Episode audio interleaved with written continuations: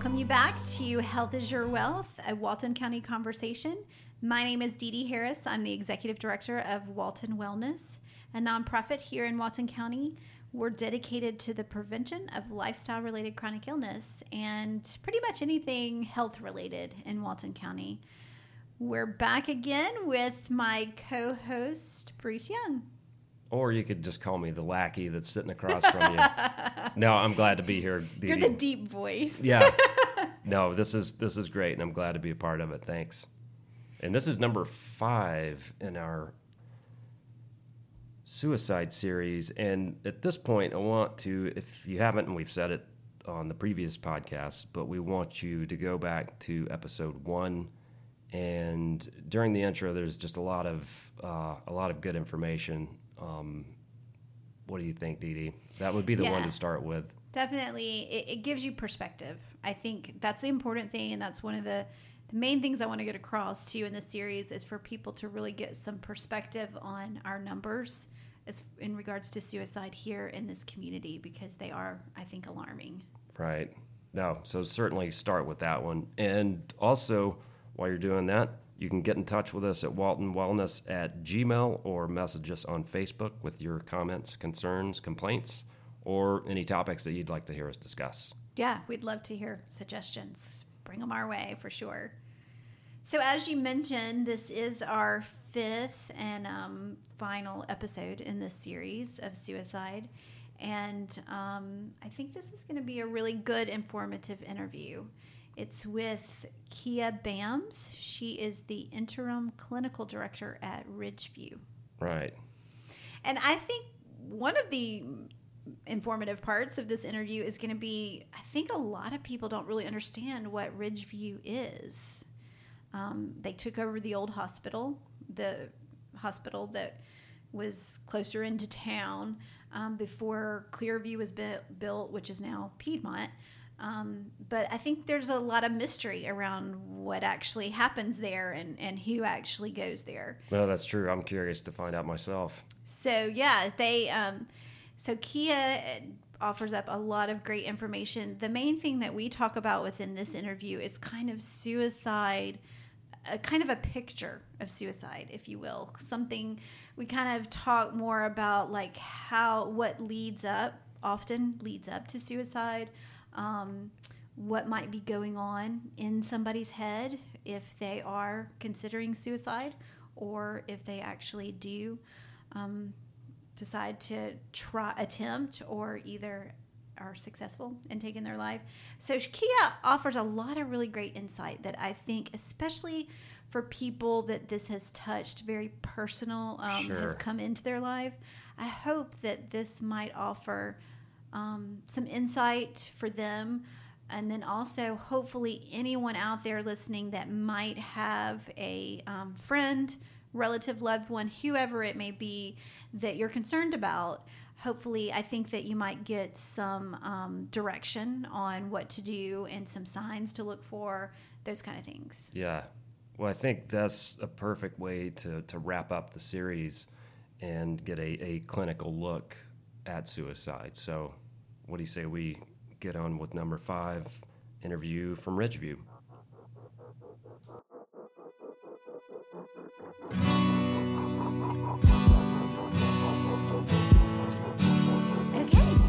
Well, I want to welcome you to Health is Your Wealth, a Walton County conversation.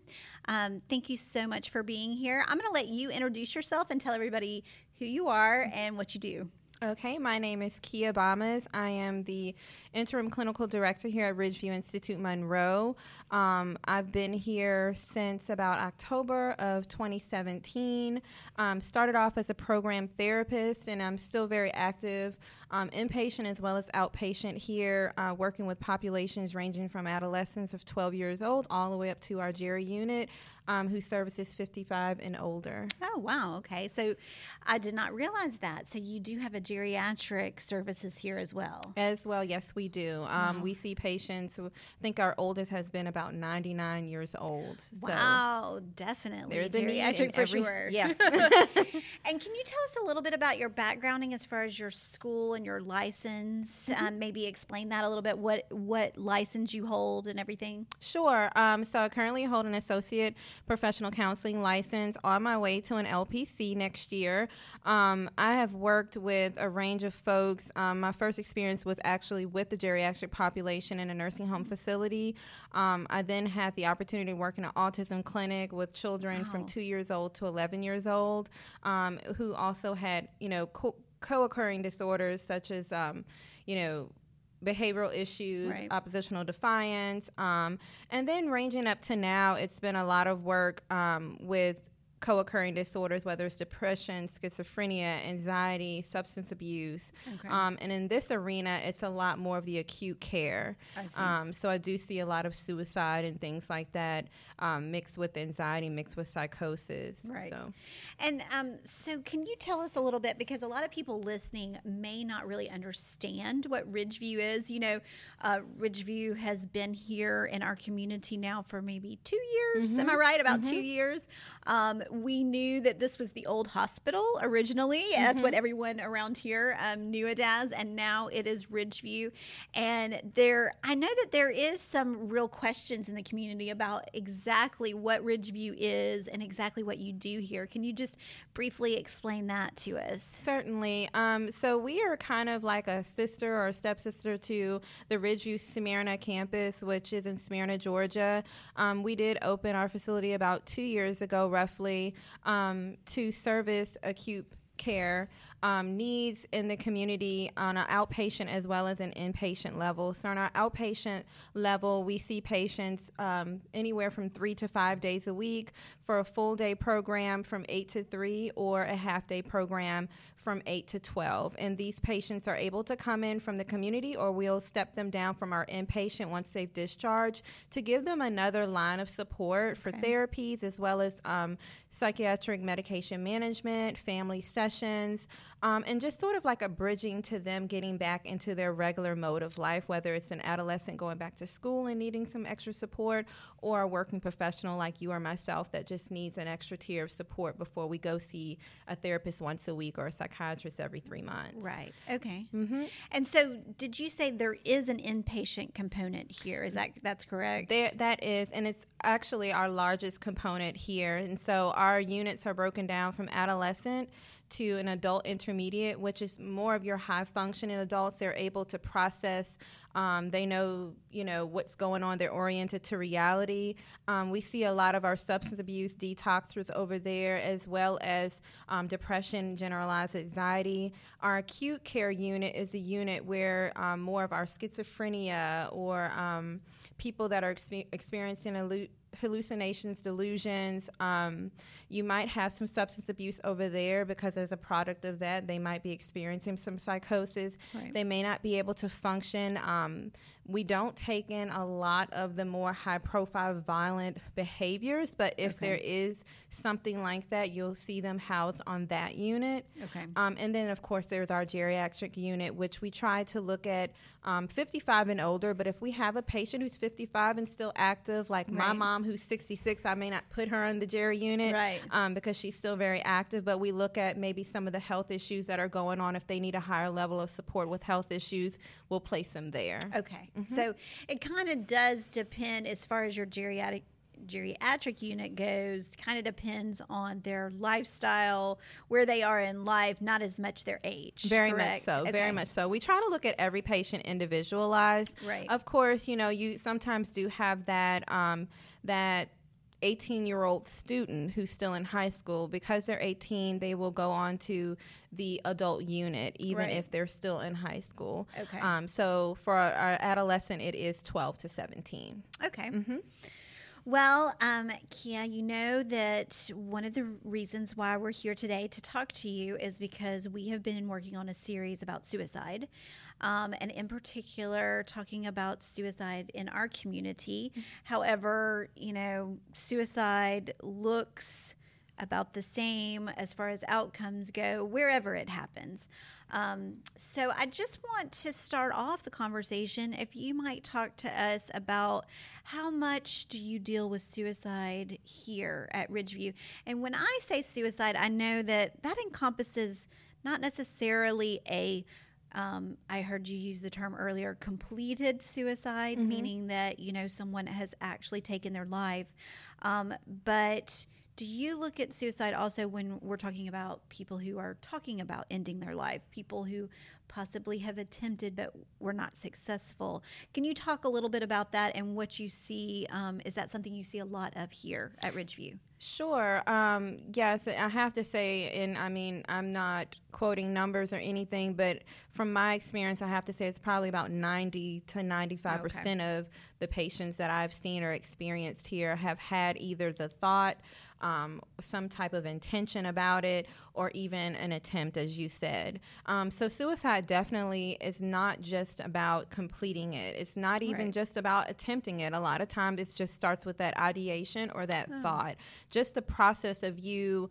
Um, you know, having a desire to, to die or having um, a desire to end your pain. Um, there's a scale out there that we use here in acute care setting um, called the Columbia Suicide Screening Scale, and that basically is designed to establish whether a patient has that desire, has that mm-hmm. intention, or not. Okay. Um, and that's what we look at, and um, that's what we see a lot here, and we see that in all age groups, from adolescent all the way up to our GERI population. Um, believe it or not.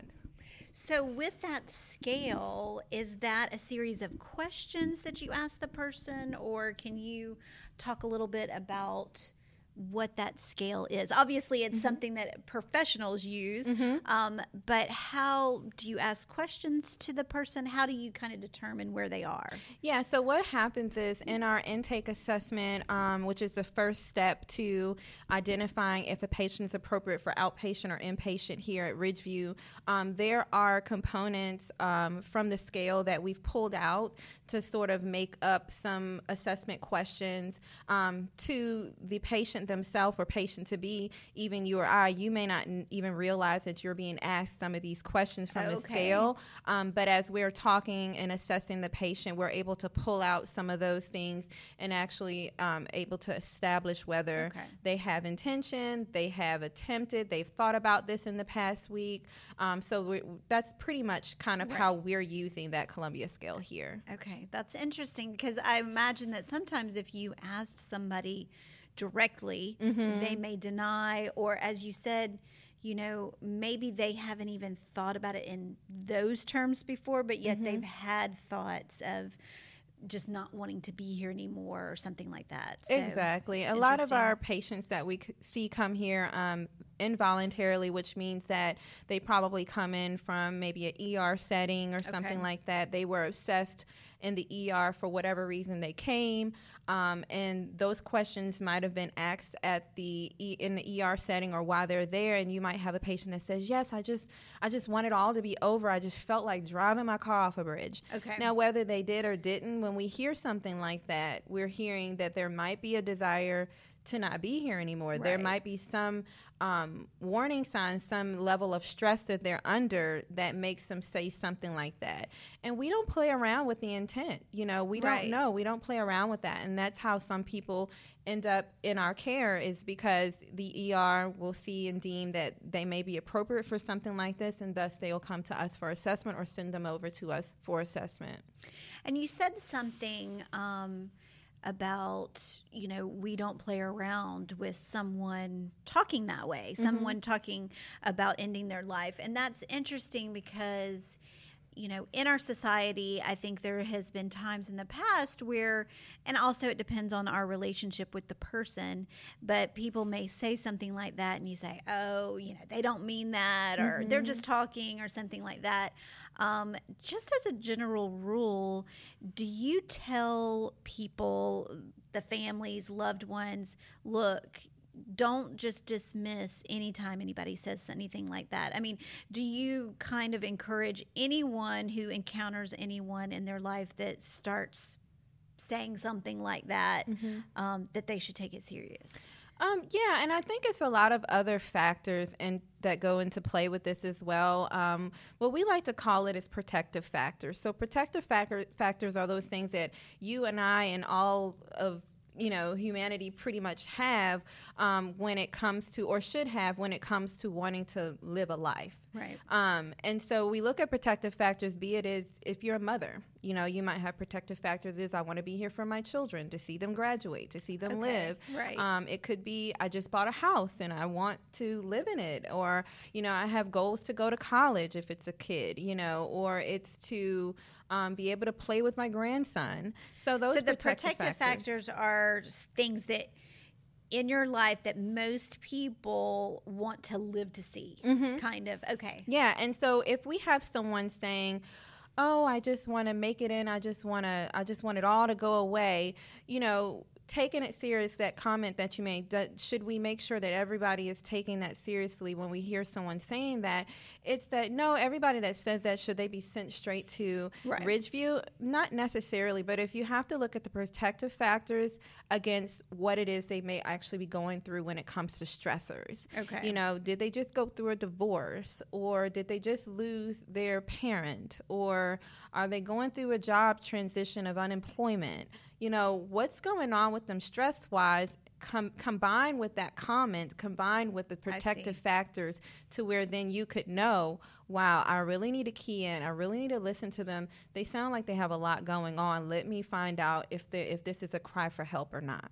Very good Mm-hmm. i think that's that's definitely it makes sense and it's it's logical that you know sometimes people can just say that and for whatever reason they may say it but don't really mean it Mm-hmm. Right, and- like a and you figure of speech, right, right. exactly so i do understand that um, can you talk to us a little bit about and and i know that you know this is going to vary Mm-hmm. depending on the situation but how does someone actually get to that point not the person that we just discussed that may say something offhanded like that Mm-hmm. but someone who truly is made up their mind that they want to end their life Mm-hmm.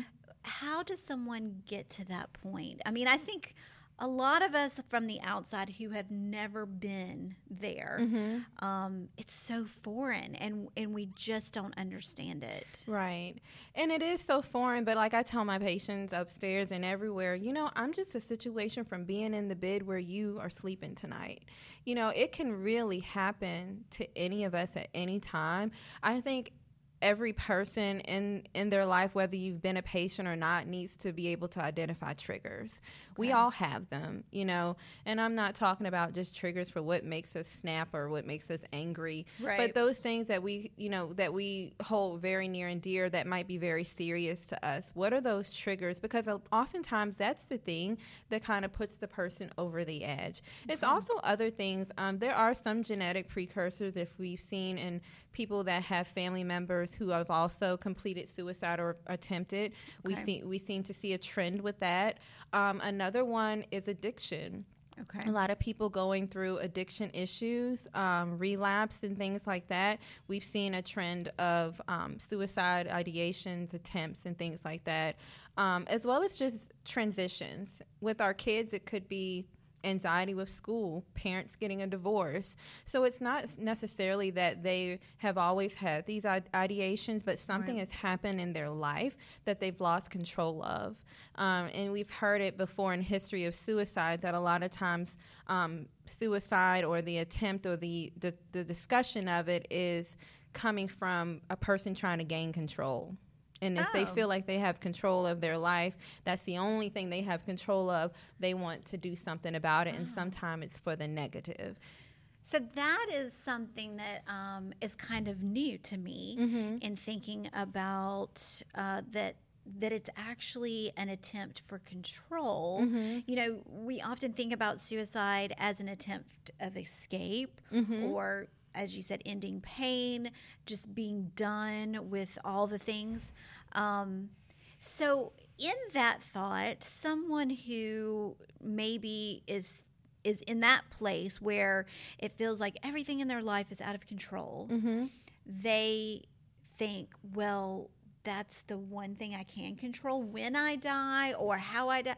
I mean, can you speak a little bit about because Yeah. really, you know, someone who's sitting here, I'm sitting here talking to you. Mhm. I'm I'm happy and healthy today. Mm-hmm. I can't imagine thinking being in that place Mhm. of thinking about taking my life. So um, I'm just trying to understand because someone who is thinking about control, are they thinking about okay, I will be dead?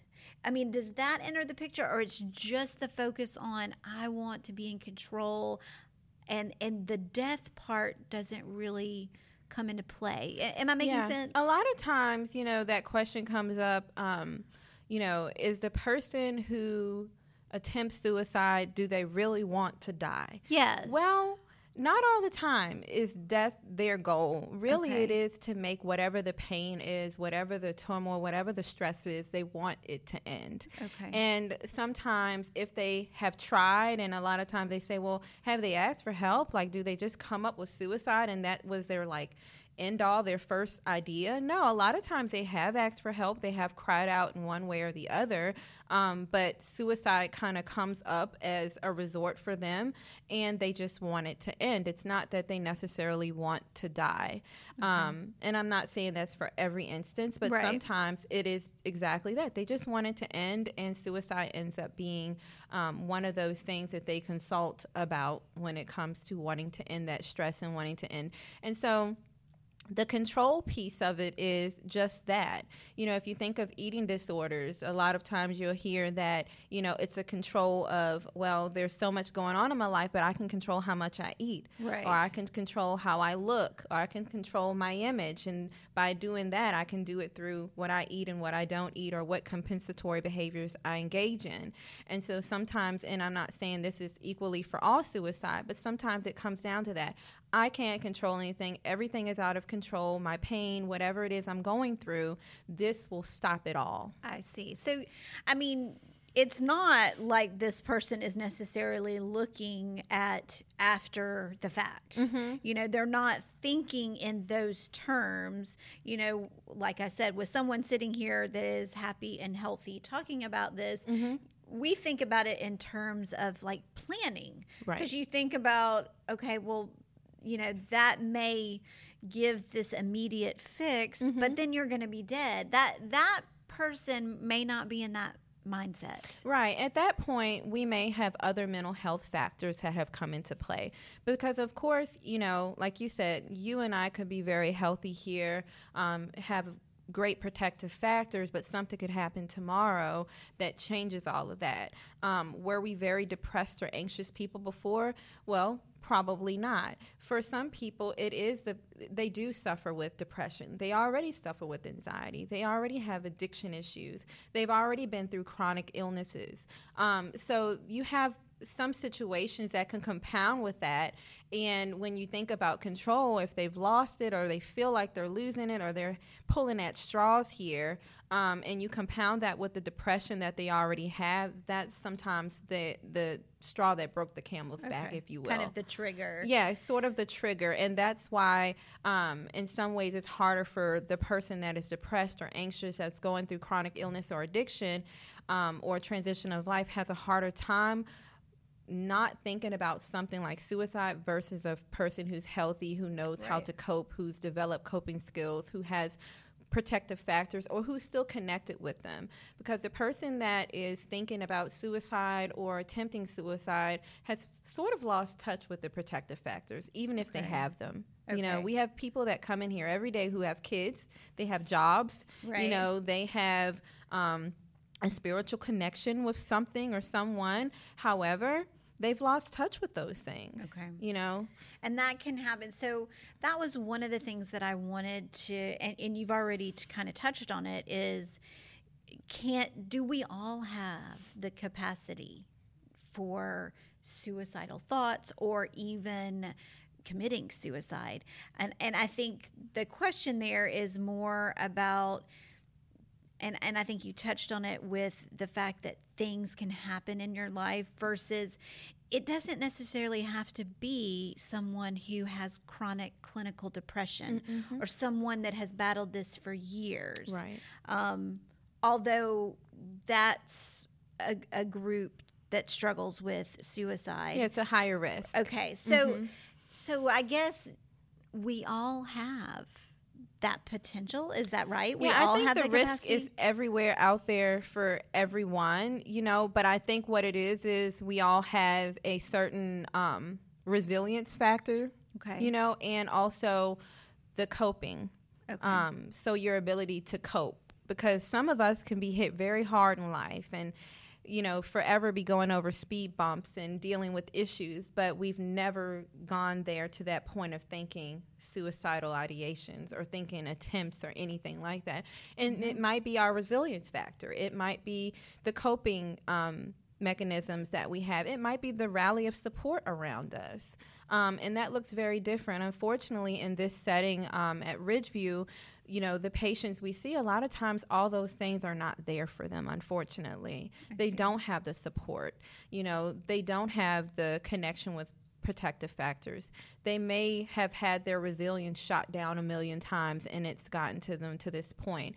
And so what we seek to do here is, you know, provide that opportunity for insight for them so they can reconnect to those things as well as reconnect to a purpose for living, Right. um, reconnect to those pr- protective factors, as well as just receive the treatment that they need for anything else that they might be going through. Because we understand that the suicide is more of a secondary thing going on. There is Right. something underlying there, and Right. it may not be clinical depression or anxiety, like you said, but there's something going on there that supersedes to us the suicide. Right. Mm-hmm. So with after saying that, one one of the things I wanted to get your opinion.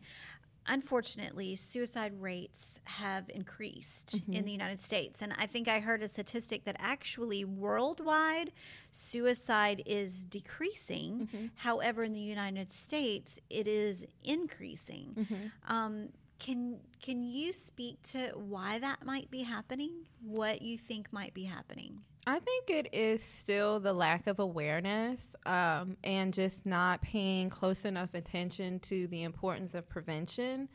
Um, you know, we don't want to think or look or talk about suicide until it's happened. Right. Instead of talking about it like right now, as you and I are doing, about it and what it is and what why it is and the risks and the prevention you know having the conversations with the community with our youth starting you know very young and even with our older populations who in their days and times it might have been very taboo to even discuss or talk about but even creating a platform for all of these populations and age groups and demographics because it's a conversation that can very much get lost until we're dealing with it Right. so I think prevention is the key thing here that if we pay more attention to that and making people more aware and more comfortable with the conversations, maybe that toll will decrease. Right.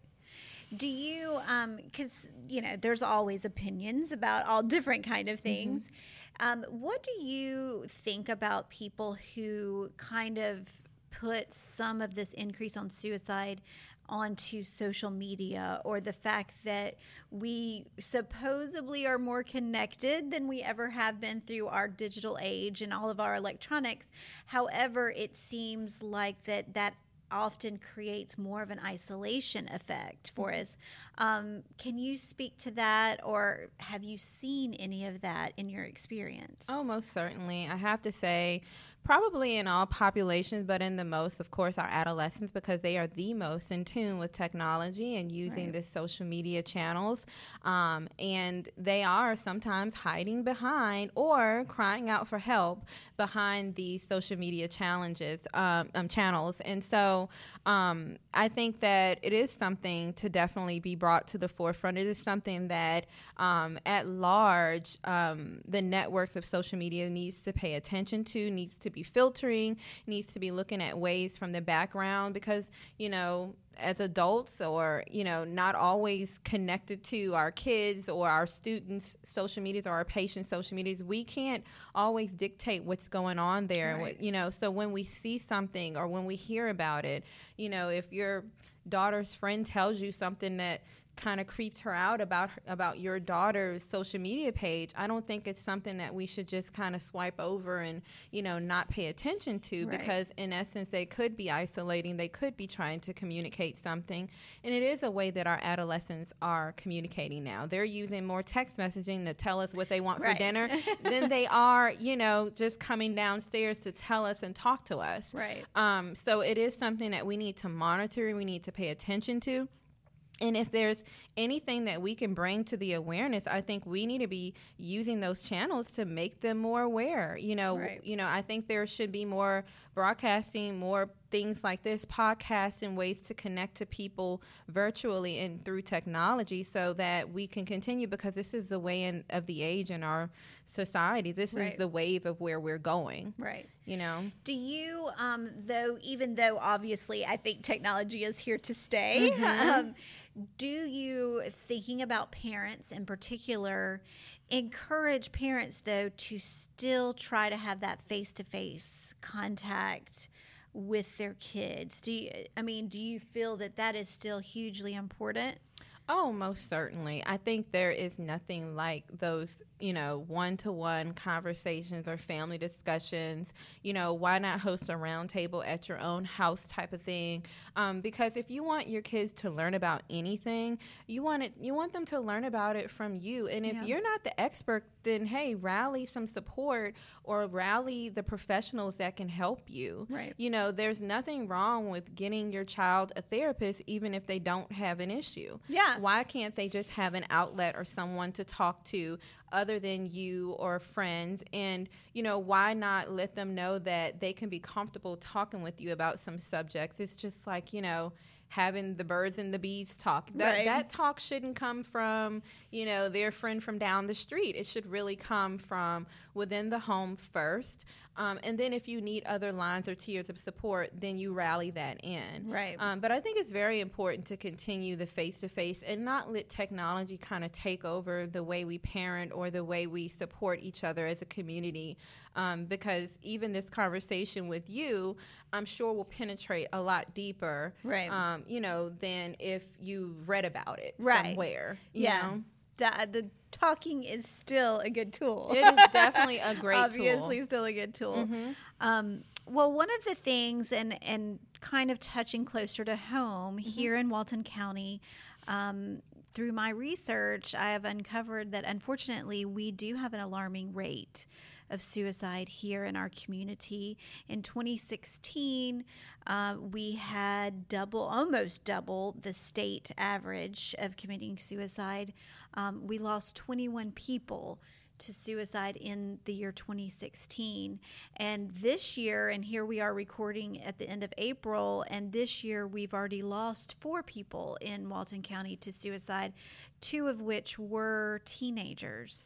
Um, you know, I- I have really scratched my head because I feel like that most of the community probably doesn't know mm-hmm. that this is a big issue here in our community that we are losing too many people mm-hmm. to, to suicide here. And I have said, you know, if we in 2016, if we would have lost 21 of our community members to an illness or at the hands of a serial killer, mm-hmm. that would have been in the headlines. The People would be talking about it. You would hear about it at the restaurants. I mean, it would definitely be a topic of conversation. Mm-hmm. So, can you help us understand or help me understand? You know, why is this different? Why is this not being talked about, do you think? hmm I think, you know, just because it's one of those taboo, you know, sinful um, types of ways to go out, if you will, and people don't like to bring attention to that because it's such a um, it's it's looked at as such a negative way of um, of passing. And so um, you're right. If it was any other way, you know, or any other way of death, a lot of times it's talked about at the drop of a hat. I've Right. even um, compared it upstairs when I'm doing therapies is that you know the way you take care of your back pain, the way you take care of your diabetes needs to be the same way you take care of the neck up. Right. You know, you can't be walking around from the neck down all healthy and great and then from the neck up you're just sick, you're a bag of bones, Right. you know.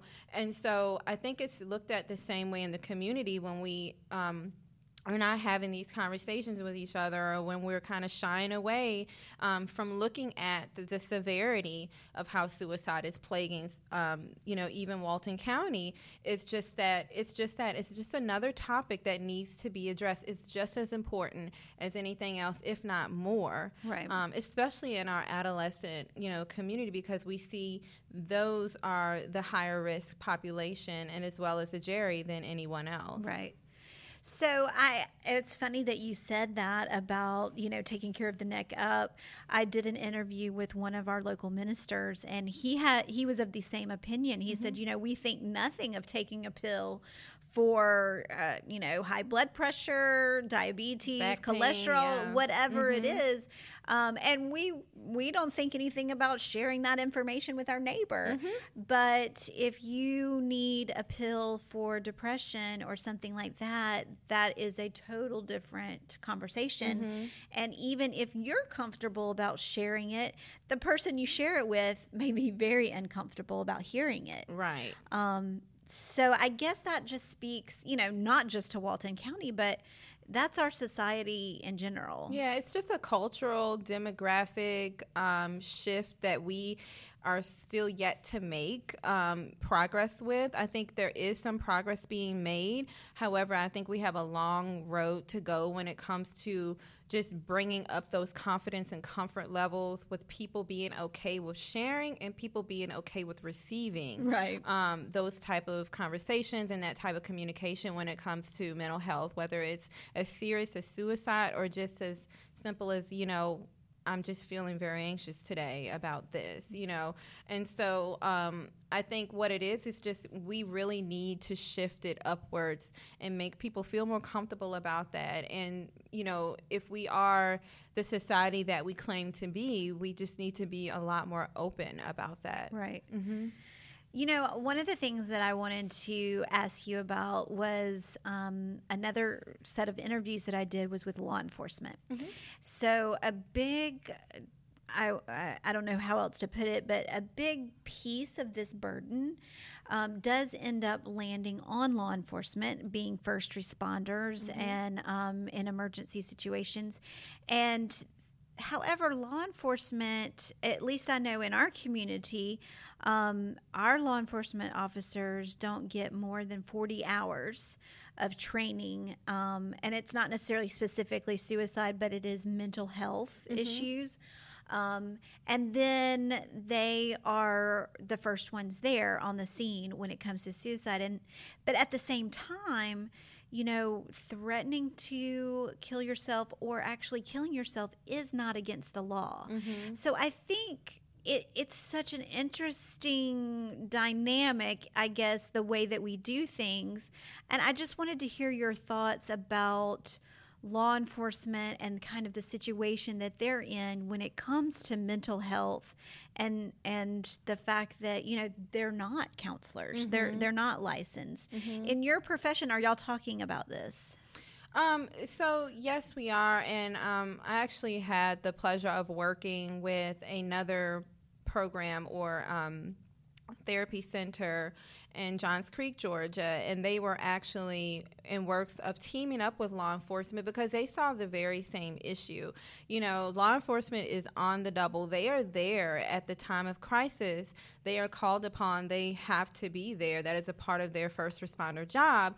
Um, however, they may not be privy to, you know, the cultural effects or the mental health issues and all that goes into it and all the cri- criteria and what to maybe what to look for crisis mode and safety wise. But what about, you know, just that person that is under duress or stress, you Right, know? right. And so, um, I do see that, you know, I think it's going to be a coming together, mm-hmm. you know, that unified front, that, you know, type of team approach that it's going to take to really um, do our best effort as mental health professionals and as law enforcement to kind of come to, to come together so that we know sort of, you know, what their role is right. as law enforcement when it comes to ensuring the safety of our society and then our role as making sure that they get what they need when it comes to referral basis what happens after crisis you know right. what can they best do how can we best give them because of course they're not going to wear the licensed hats that we do right. but what tools can we give them to kind of use in those moments so i really think it's going to be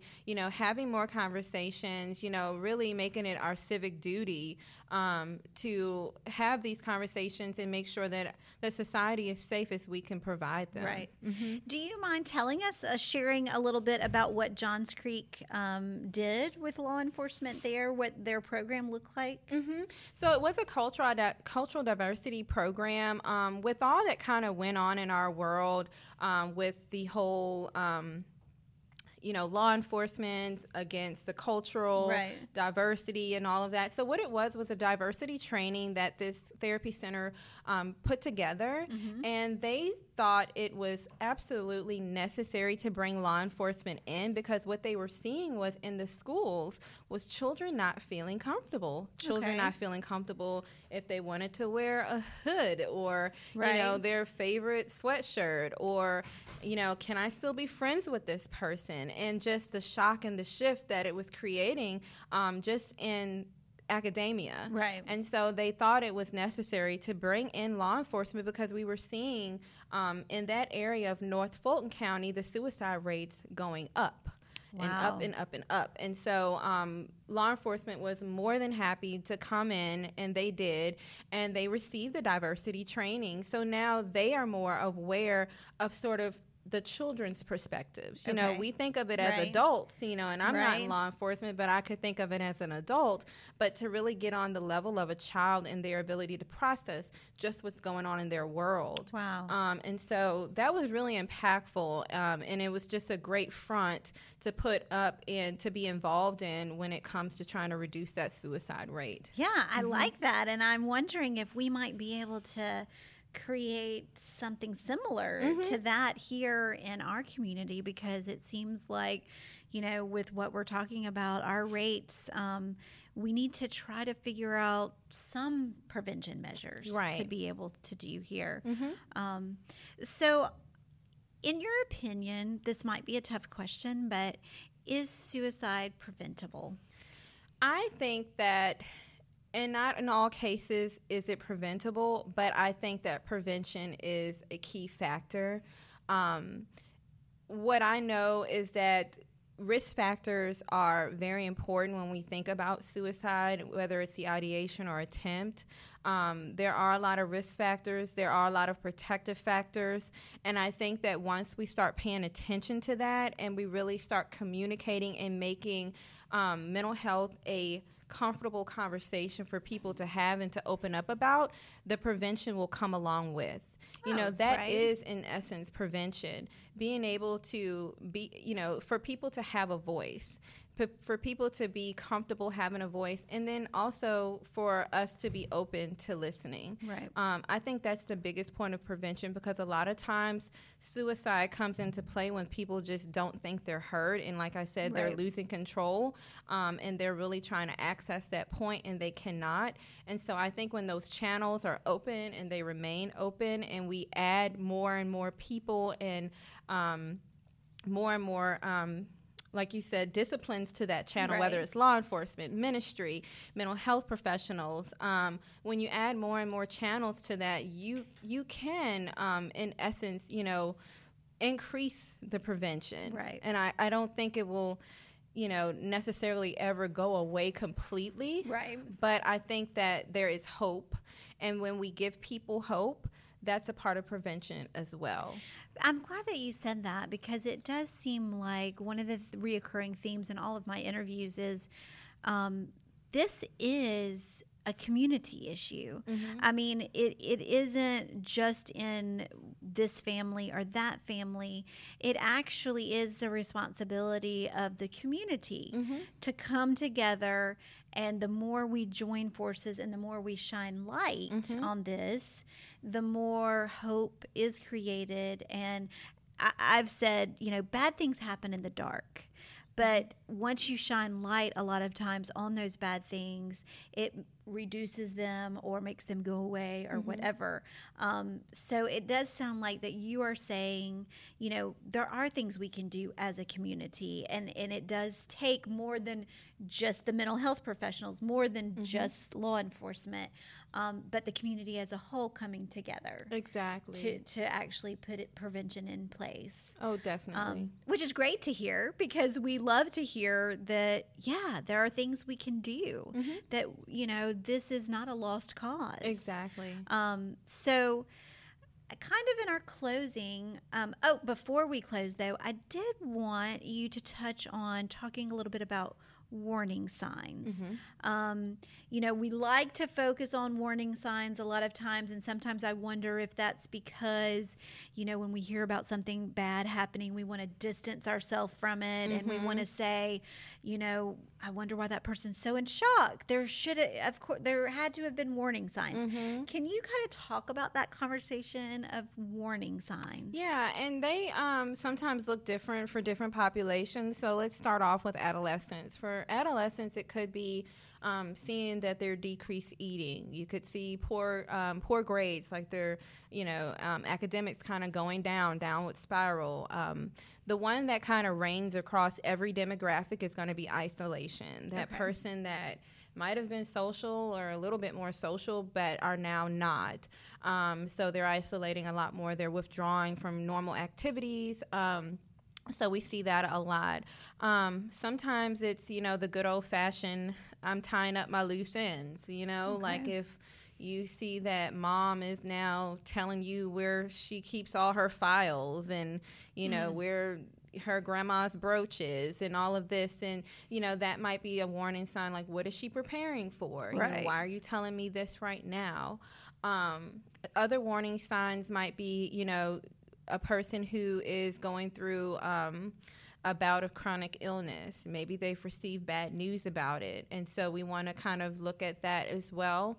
Um, another thing we, d- we see is um, if they are starting to give away things, you know, Right. things that are really prized possessions, you know, if they're starting to sell things, you know, talking about getting up and skipping town, you know, and you know this is a person that's been very settled most of their life. We want to look at those types of things as well.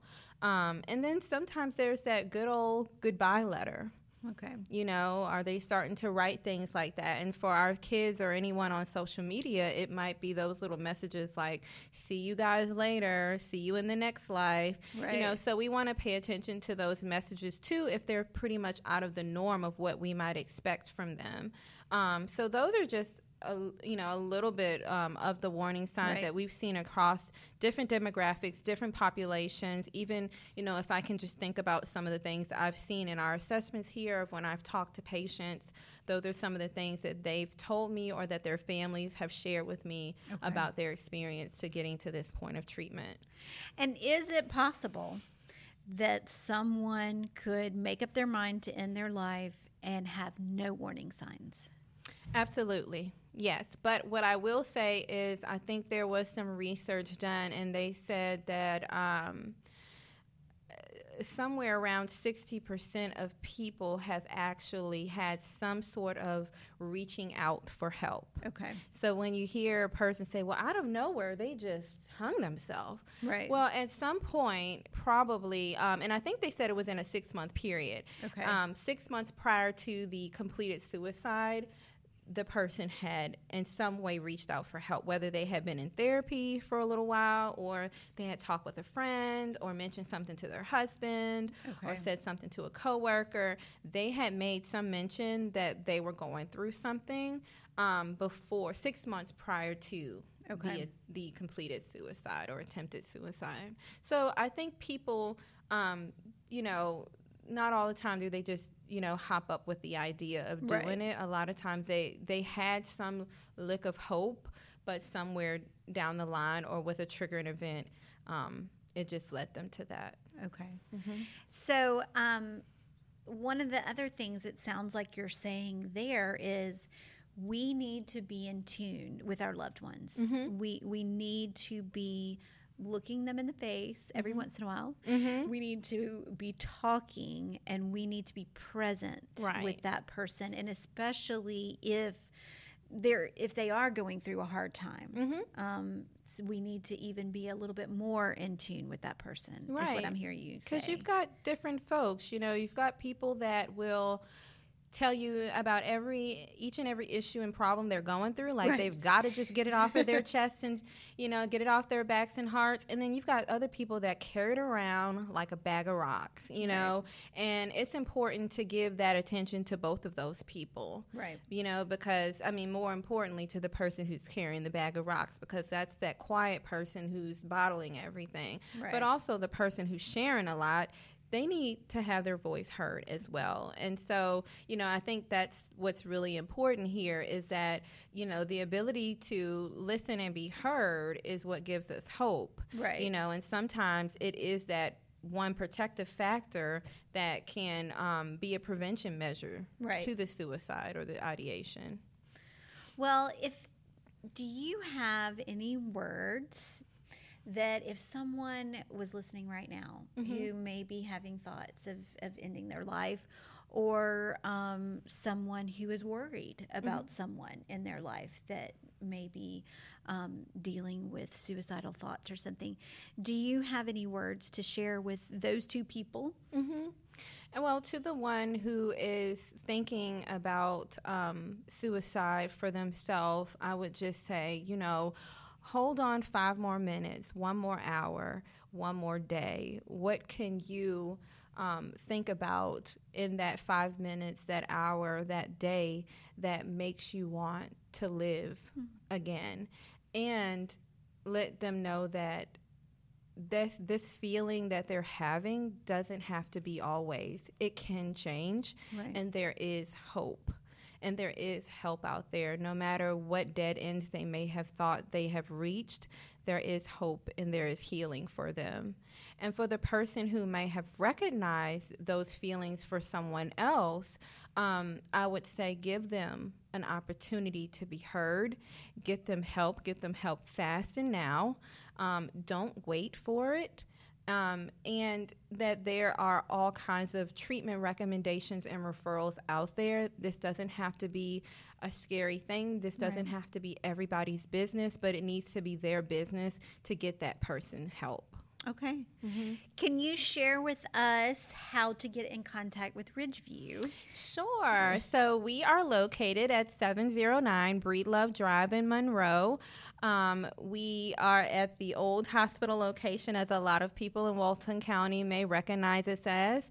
Um, our main line number is 678 635 3500. Um, we are open 24 7 for assessments and referrals. So even if you come in or call in and we are not the appropriate placement for you, we will not leave you off that phone until we have found the appropriate placement for you. So that's, That's great. another great thing about calling in. It's not that you'll necessarily be here because some people. Guess what? If you live in Monroe, maybe you don't feel comfortable being at our facility, you know? So we will make sure that we find the appropriate placement for you. Um, but just know that, you know, that's one of the things that we like to provide every patient is just an opportunity for help, an opportunity for treatment, no matter what that is. That's that's wonderful.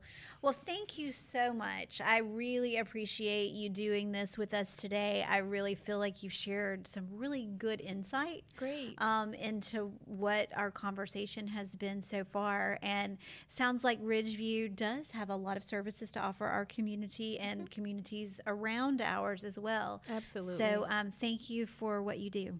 Thank you. Thank you for having me, and thank you for bringing this conversation and this topic to awareness. I hope that everyone that is listening takes something away from this and, and does something to better our society when it comes to this. Great. Thank you. This podcast is brought to you by Walton Wellness Inc. and the Walton County Healthcare Foundation. Email us at waltonwellness at gmail.com. Find us on the web at waltonwellness.org, Facebook, and Instagram. Thank you.